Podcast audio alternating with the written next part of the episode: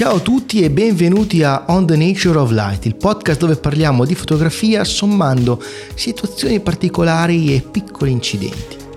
Se siete qui per la prima volta, il mio consiglio è quello di andare, dopo aver ascoltato la puntata, sul sito onthenatureoflight.com perché lì troverete tutti gli strumenti per seguire eh, il podcast oppure eh, sul canale YouTube, sempre On the Nature of Light, dove eh, troverete contenuti ulteriori, diciamo spunti eh, a completamento oppure a integrazione oppure a...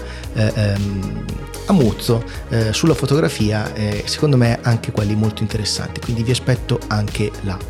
Io sono Alessio Bottiroli per gli amici Aku e spostiamo subito questo enorme, gigantesco elefante dalla stanza. Sono sparito per due settimane e, e questo è innegabile e ovviamente se ascoltate l'ultima puntata, quella sulla trasformazione da operator a curator del fotografo, potreste anche intuire come mai questo sia successo.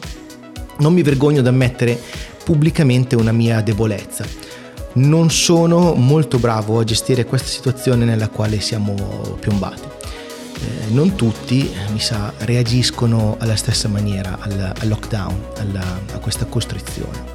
Personalmente sono a casa da più di 50 giorni, dal 23 di febbraio e se all'inizio ho preso la cosa eh, in modo abbastanza sportivo, diciamo, l'ho interpretata come una cosa nuova, come una situazione eh, tutto sommato quasi interessante per capire dove mi avrebbe portato e con il passare del tempo, nonostante eh, il maggiore tempo libero che innegabilmente ho, eh, sono entrato sempre più pian piano in una forma mentale che non vorrei definire depressiva, perché quella bestia nera la conosco bene perché ha colpito dei miei familiari e è tutto un altro mondo, è tutta un'altra cosa ovviamente e, e quindi non parliamo di depressione. Però diciamo che sono andato come via via spegnendomi, mi sono eh, perso in, in, inutili litigi su Facebook, incazzate, in mangiate, insomma non, ho, non sono riuscito a organizzare il mio tempo in modo proficuo e soprattutto mi sono come scomparse le motivazioni, questa è una cosa che mi ha molto colpito e mi ha molto preoccupato. Perché la domanda che mi faccio ogni volta è e perché dovrei fare questa cosa? E, e, non parlo solo del podcast o del video ovviamente, ma proprio di tutto quello che faccio. Eh, la spirale qui è, è chiaramente molto ripida e non è facile darsi un senso quando si teme addirittura di non averlo.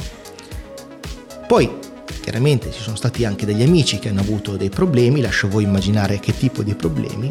Il lavoro ha subito un certo rallentamento, una grossa riorganizzazione e, e, poi c'è stata anche questa mancanza di prospettiva per l'uscita da questo buco in cui siamo confinati che insomma tutti insieme hanno fatto, hanno fatto un po' un casino. E io tra l'altro sono, sono un privilegiato, sono un vero privilegiato. Ho, ho, ho, paura anche solo di immaginare quello che stanno passando alcune persone, eh, magari anche qualcuno di voi, che non ha tutte le possibilità che per fortuna ho io perché vivo in campagna, perché ho i cani, i miei cari sono qui con me, stiamo bene e, e, e il lavoro comunque ce l'ho, non, non, mi è stato tolto, quindi è una situazione complicatissima. Vorrei veramente abbracciarvi tutto, abbracciarvi tutti, ma verrà, verrà il tempo per farlo. Devo credere che verrà e se voglio, rim- se voglio rimanere un pochino sano di mente, un po' razionale. Quindi colgo subito l'occasione per ringraziare tutti coloro che mi hanno scritto per chiedermi se stavo bene. Eh, quanto mi abbiano fatto piacere quei messaggi, sinceramente non so spiegarvelo, va oltre, ma per due settimane non sono, non sono riuscito proprio, neanche letteralmente, a produrre niente, cioè proprio continuato ad accanirmi su un testo sull'autrice di cui parleremo oggi. E non c'era modo di portarlo a termine perché io stesso ero, ero, ero, ero vuoto come le pagine che cercavo di riempirle, come, come le parole che scrivevo, un continuo rifare, tirare testate contro il muro dandomi del cretino anche, cioè incolpandomi per la mancanza di volontà e di creatività.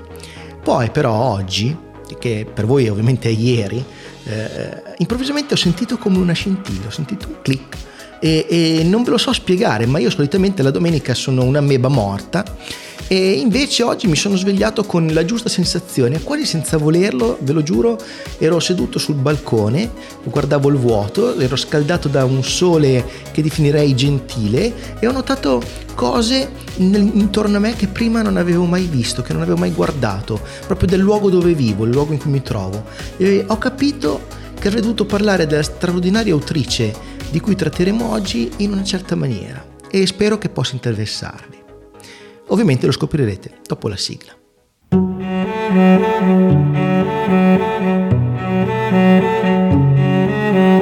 On the Nature of Light, un podcast di e sulla fotografia con Aku.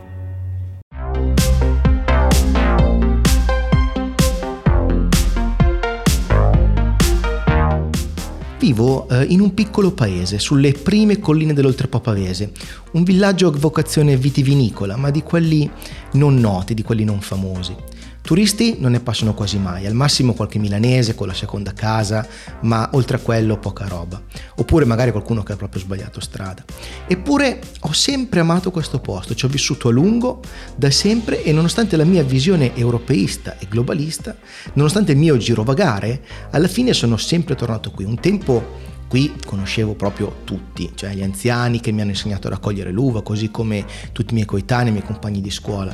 Ma le cose ovviamente cambiano, il tempo passa, le piogge mutano la geografia e le stagioni cuociono a fuoco molto lento. E oggi la popolazione è cambiata, i vecchi non ci sono più e non conosco nessuno dei nuovi arrivati e questo ovviamente è colpa mia andare avanti e indietro dalla città ogni giorno non aiuta, no? E le poche ore che, che, separano le andate e i ritorni del pendolare di solito vengono riempite di sé e delle proprie piccole o grandi necessità, la spesa, gli hobby, i viaggi, le letture. E non è facile disporre il tempo in un modo diverso. Sono, ehm, se non vai a messa, per esempio, eh, io non ci vado mai, eh, in un paese così, tra l'altro, non, non, ti perdi tutti i possibili aggiornamenti, no? Cioè non sai nemmeno nemmeno come si chiama il prete. C'è ancora un prete qui in paese, non, non ne ho la più pallida idea. Ma tutto questo ovviamente accadeva prima, ora siamo al dopo. E in questi giorni di dopo, con un lavoro che mi consente, per fortuna, di non rimanere del tutto inoperoso, ho comunque molto tempo per notare tante cose che prima non avevo mai degnato di attenzione. Ho tempo per osservare cose e persone che prima non vedevo, accecato dalla fretta e dalla convinzione che tutte le cose interessanti fossero da un'altra parte, non qui dove sono. Ad esempio, la casa accanto alla mia, dove non vive più nessuno da anni, ha un buco nel tetto. Cioè mancano proprio un bel po' di tegole e, e ci piove dentro. Eh, prima o poi, secondo me, cadrà tutto e, e, e non saprei nemmeno chi andare ad avvertire. Gli alberi nella valle qui sotto il mio balcone stanno aumentando di numero e di imponenza ed ora hanno preso possesso di una grande vigna che a quanto pare è abbandonata. E poi ci sono tantissimi animali selvatici che, hanno, che, che, che vanno avanti e indietro, eh, che hanno le loro tane e i miei cani li fiutano da lontano, alzano le orecchie e di tanto in tanto cercano di captarne i suoni. I vicini, per fortuna, si fanno i fatti propri ma tra noi siamo anche solidali. Quasi tutti hanno un pezzetto di giardino e con poco altro da fare ormai sono tutti giardini curatissimi, erbe verdi e basse, ben pettinate a rimarcare il detto secondo il quale l'erba del vicino è sempre più verde. La mia, ad esempio, è tutta gialla, quindi cioè proprio sono terribile qualcuno fa cose un po' strane e pericolose, come per esempio c'è questo vicino che si è messo a potare una pianta con una sega attaccata a un palo, una sega lunghissima, diciamo, un attrezzo specializzato di cui non so nemmeno il nome. Qualcuno invece lo si capisce dai profumi che vengono fuori la sera è diventato chef grazie a qualche tutorial qualcuno ha appeso una bandiera italiana io per esempio ho appeso la mia bandiera dell'Europa alcuni di questi vicini sono molto simpatici, ci aiutiamo con la spesa, in modo da scendere dalla collina il meno possibile. Se va qualcuno a fare spese lo dice agli altri, ci si mette d'accordo e la si porta a casa degli altri. Insomma, stiamo un po' alla larga, eh? ma perché non vogliamo altri contagi, perché quei pochi che ci sono stati sono finiti nella statistica meno incoraggiante tra quelle sciorinate ogni giorno nella liturgia delle 18 dal nuovo Pontifex con la divisa della protezione civile. E comunque diciamo che la vita prosegue tra alti e bassi. Per una volta si può dire che c'è più gente qui che in Piazza Duomo a Milano e questo è innegabile. E in ogni caso, una linea dati porta opinioni che vanno a rinforzare i bias di conferma di ciascuno di noi. Perché abbiamo bisogno di credere che qualcuno abbia l'idea di cosa sta succedendo e sappia come risolvere la situazione. Io li capisco i miei vicini, perché capisco me, come potrebbe andare diversamente. La mia frazione, quello che potremmo definire eh, come un quartiere se il mio paese fosse una città, al momento è tutto il mio mondo e qui mi devo immaginare tutto, devo traslare tutto e portarlo qui. Se voglio avere tutto il mondo qui, lo devo rimpicciolire, lo devo scalare, ridurre, lo devo miniare. Se fossi un pittore, dipingerei un quadro nello stile di Bruegel, una veduta dall'alto di un paese fiammingo del 1500 e per le strade tutto quello che è possibile vedere, una miriade di dettagli che non sarebbe mai stato possibile vedere tutti contemporaneamente, un insieme irreale ed impossibile che tuttavia descrive perfettamente la realtà come la interpretava il buon Peter. E se fossi un fotografo, lo vorrei fare nello stile di Julie Beckman questa straordinaria autrice di racconti fotografici vive e lavora in un posto che non è molto diverso dalla mia frazione, diciamo. L'unica differenza è che siccome sta in America è tutto più grande, è tutto più scintillante e poi lei vive in pianura nel Midwest, io in collina, lei ha i figli, eh, io non ne ho nemmeno uno, se, vabbè, insomma, bisogna sforzarsi per trovare analogie ovvie tra i miei luoghi, la mia vita e i suoi, ma è ovvio... E è ovvio, è un po' superficiale, no? E quindi andiamo oltre, cioè proviamo a sverniciare il primo strato di protettiva razionalità e, e scaviamo un pochino. Perché Julie Beckman spesso viene definita come una fotografa che parla dei sobborghi, che cerca di narrare la vita degli agglomerati extraurbani americani con uno stile vagamente surreale, diciamo, ma a ben guardare è molto molto più di questo. Prendiamo per esempio la serie intitolata Homegrown, che si abbina secondo me perfettamente alla nostra contemporaneità di qui sopra. Metto il link in descrizione per chi volesse seguire il discorso con le immagini davanti, anche se comunque non sarà necessario. Homegrown, che cosa significa? Di primo acchitto si capisce la varietà delle scene, no? La minuzia nella scelta dei dettagli, la, la, cura nella disposizione dei soggetti delle forme, la scelta delle luci e l'incredibile, veramente incredibile capacità di incuriosire che pervadono l'intera opera di Julie Beckman.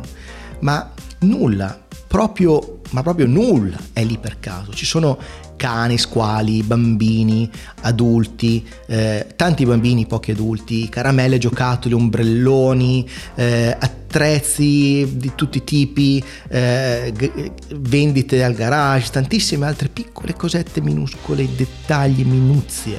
Centinaia e centinaia di possibili punctum, diciamo, e, e un vago senso di inquietudine per questo caos ordinato. No? È proprio una è proprio proprio questa inquietudine a impedirci di spostare lo sguardo dalle sue fotografie. L'esi- l'esistenza dei tanti e tali dettagli è fonte un pochettino di stress, quel piccolo disagio che ci pervade quando non abbiamo tutto chiaro, però ne vogliamo di più, vogliamo continuare ad osservare, vogliamo continuare a cercare di capire. Sposti lo sguardo e noti qualcosa, sempre. È una forma di anti-suspense estrema. Ne parlavamo a proposito di Cindy Sherman, potete recuperarvi la puntata, una di quelle che secondo me mi è venuta meglio tra le varie puntate. Eh, in fotografia le persone ritratte sanno sempre più cose di noi del fotogramma, perché lo vedono mentre vengono ritratte, cioè vedono cosa sta succedendo intorno. Invece noi no, noi vediamo soltanto il quadrato, il rettangolo che il fotografo ha deciso di mostrarci. No? E quindi l'autore ci manda dei piccoli suggerimenti, come ad esempio le mani di qualcuno che si sta mettendo lo smalto, no? o, eh, eh, però si vedono solo le mani, lascia tutto il resto fuori campo ed è in questo modo è, è automatico quasi entrare in un loop cognitivo no? che ci porta ad indagare a fondo sempre più minuziosamente la scena alla ricerca di qualcosa con cui interpretarla meglio.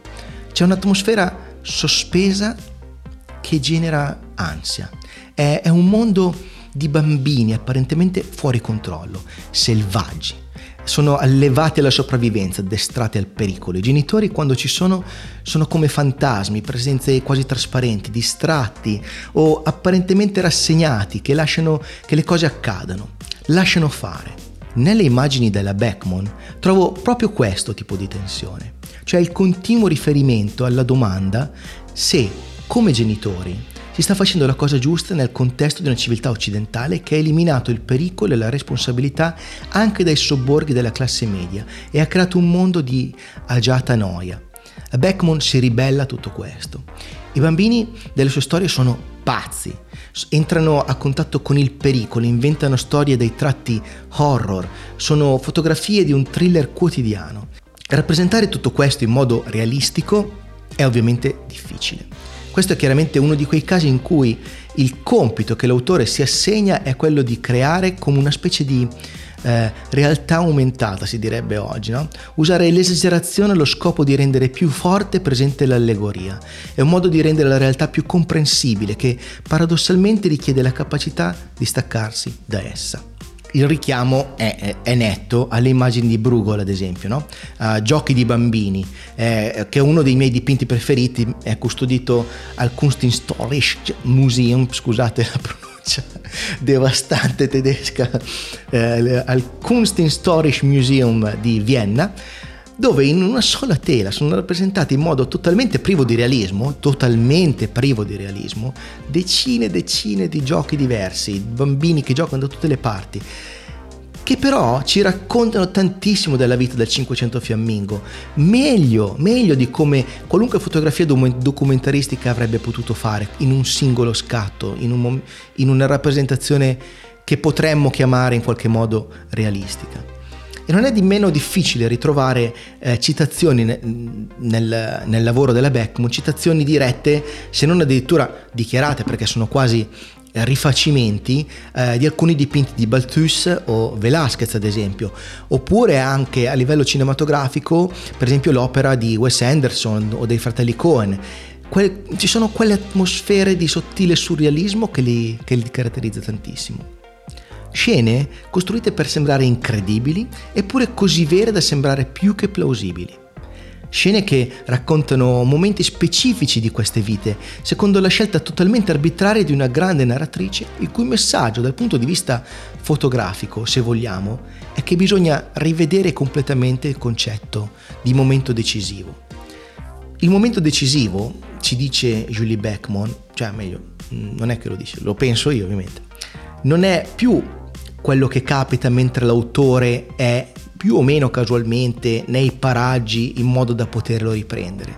Bresson è morto nell'immagine della Beckman. In questo senso è più simile a Stephen Shore. Il momento decisivo è quello che decide il fotografo. Il momento è decisivo solo ed esclusivamente perché qualcuno ha deciso che lo è. E su quello si basa l'intero racconto e da lì partono tutti i richiami al vissuto dell'operatore, naturalmente anche quello dello spectator, che ci deve mettere il suo. La grandezza delle opere di Julie Beckman è proprio questa, la sua abilità di prendere decisioni, potenzialmente rischiosissime, per un fine più importante e complesso.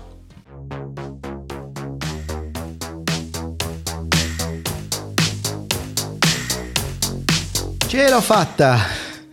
A quanto pare nel momento più basso della mia storia recente sono riuscito a produrre qualcosa e forse, forse il mio discorso non sarà perfetto, forse Julie Beckman meritava un relatore migliore, ma se siete arrivati fino a qui, insomma se siete arrivati in fondo, forse non è stato poi tutto così terrificante, così terribile e quindi da qui forse possiamo anche ripartire. Quindi adesso vi faccio le solite proposte eh, utili diciamo a diffondere eh, questo mio e vostro progetto un po' all'esterno. Quindi se vi piace quello che stiamo facendo qui insieme su On the Nature of Light, avete, come dicevo, un po' di cose che potreste prendere in considerazione di fare per dare una mano a rendere il podcast sempre migliore per tutti.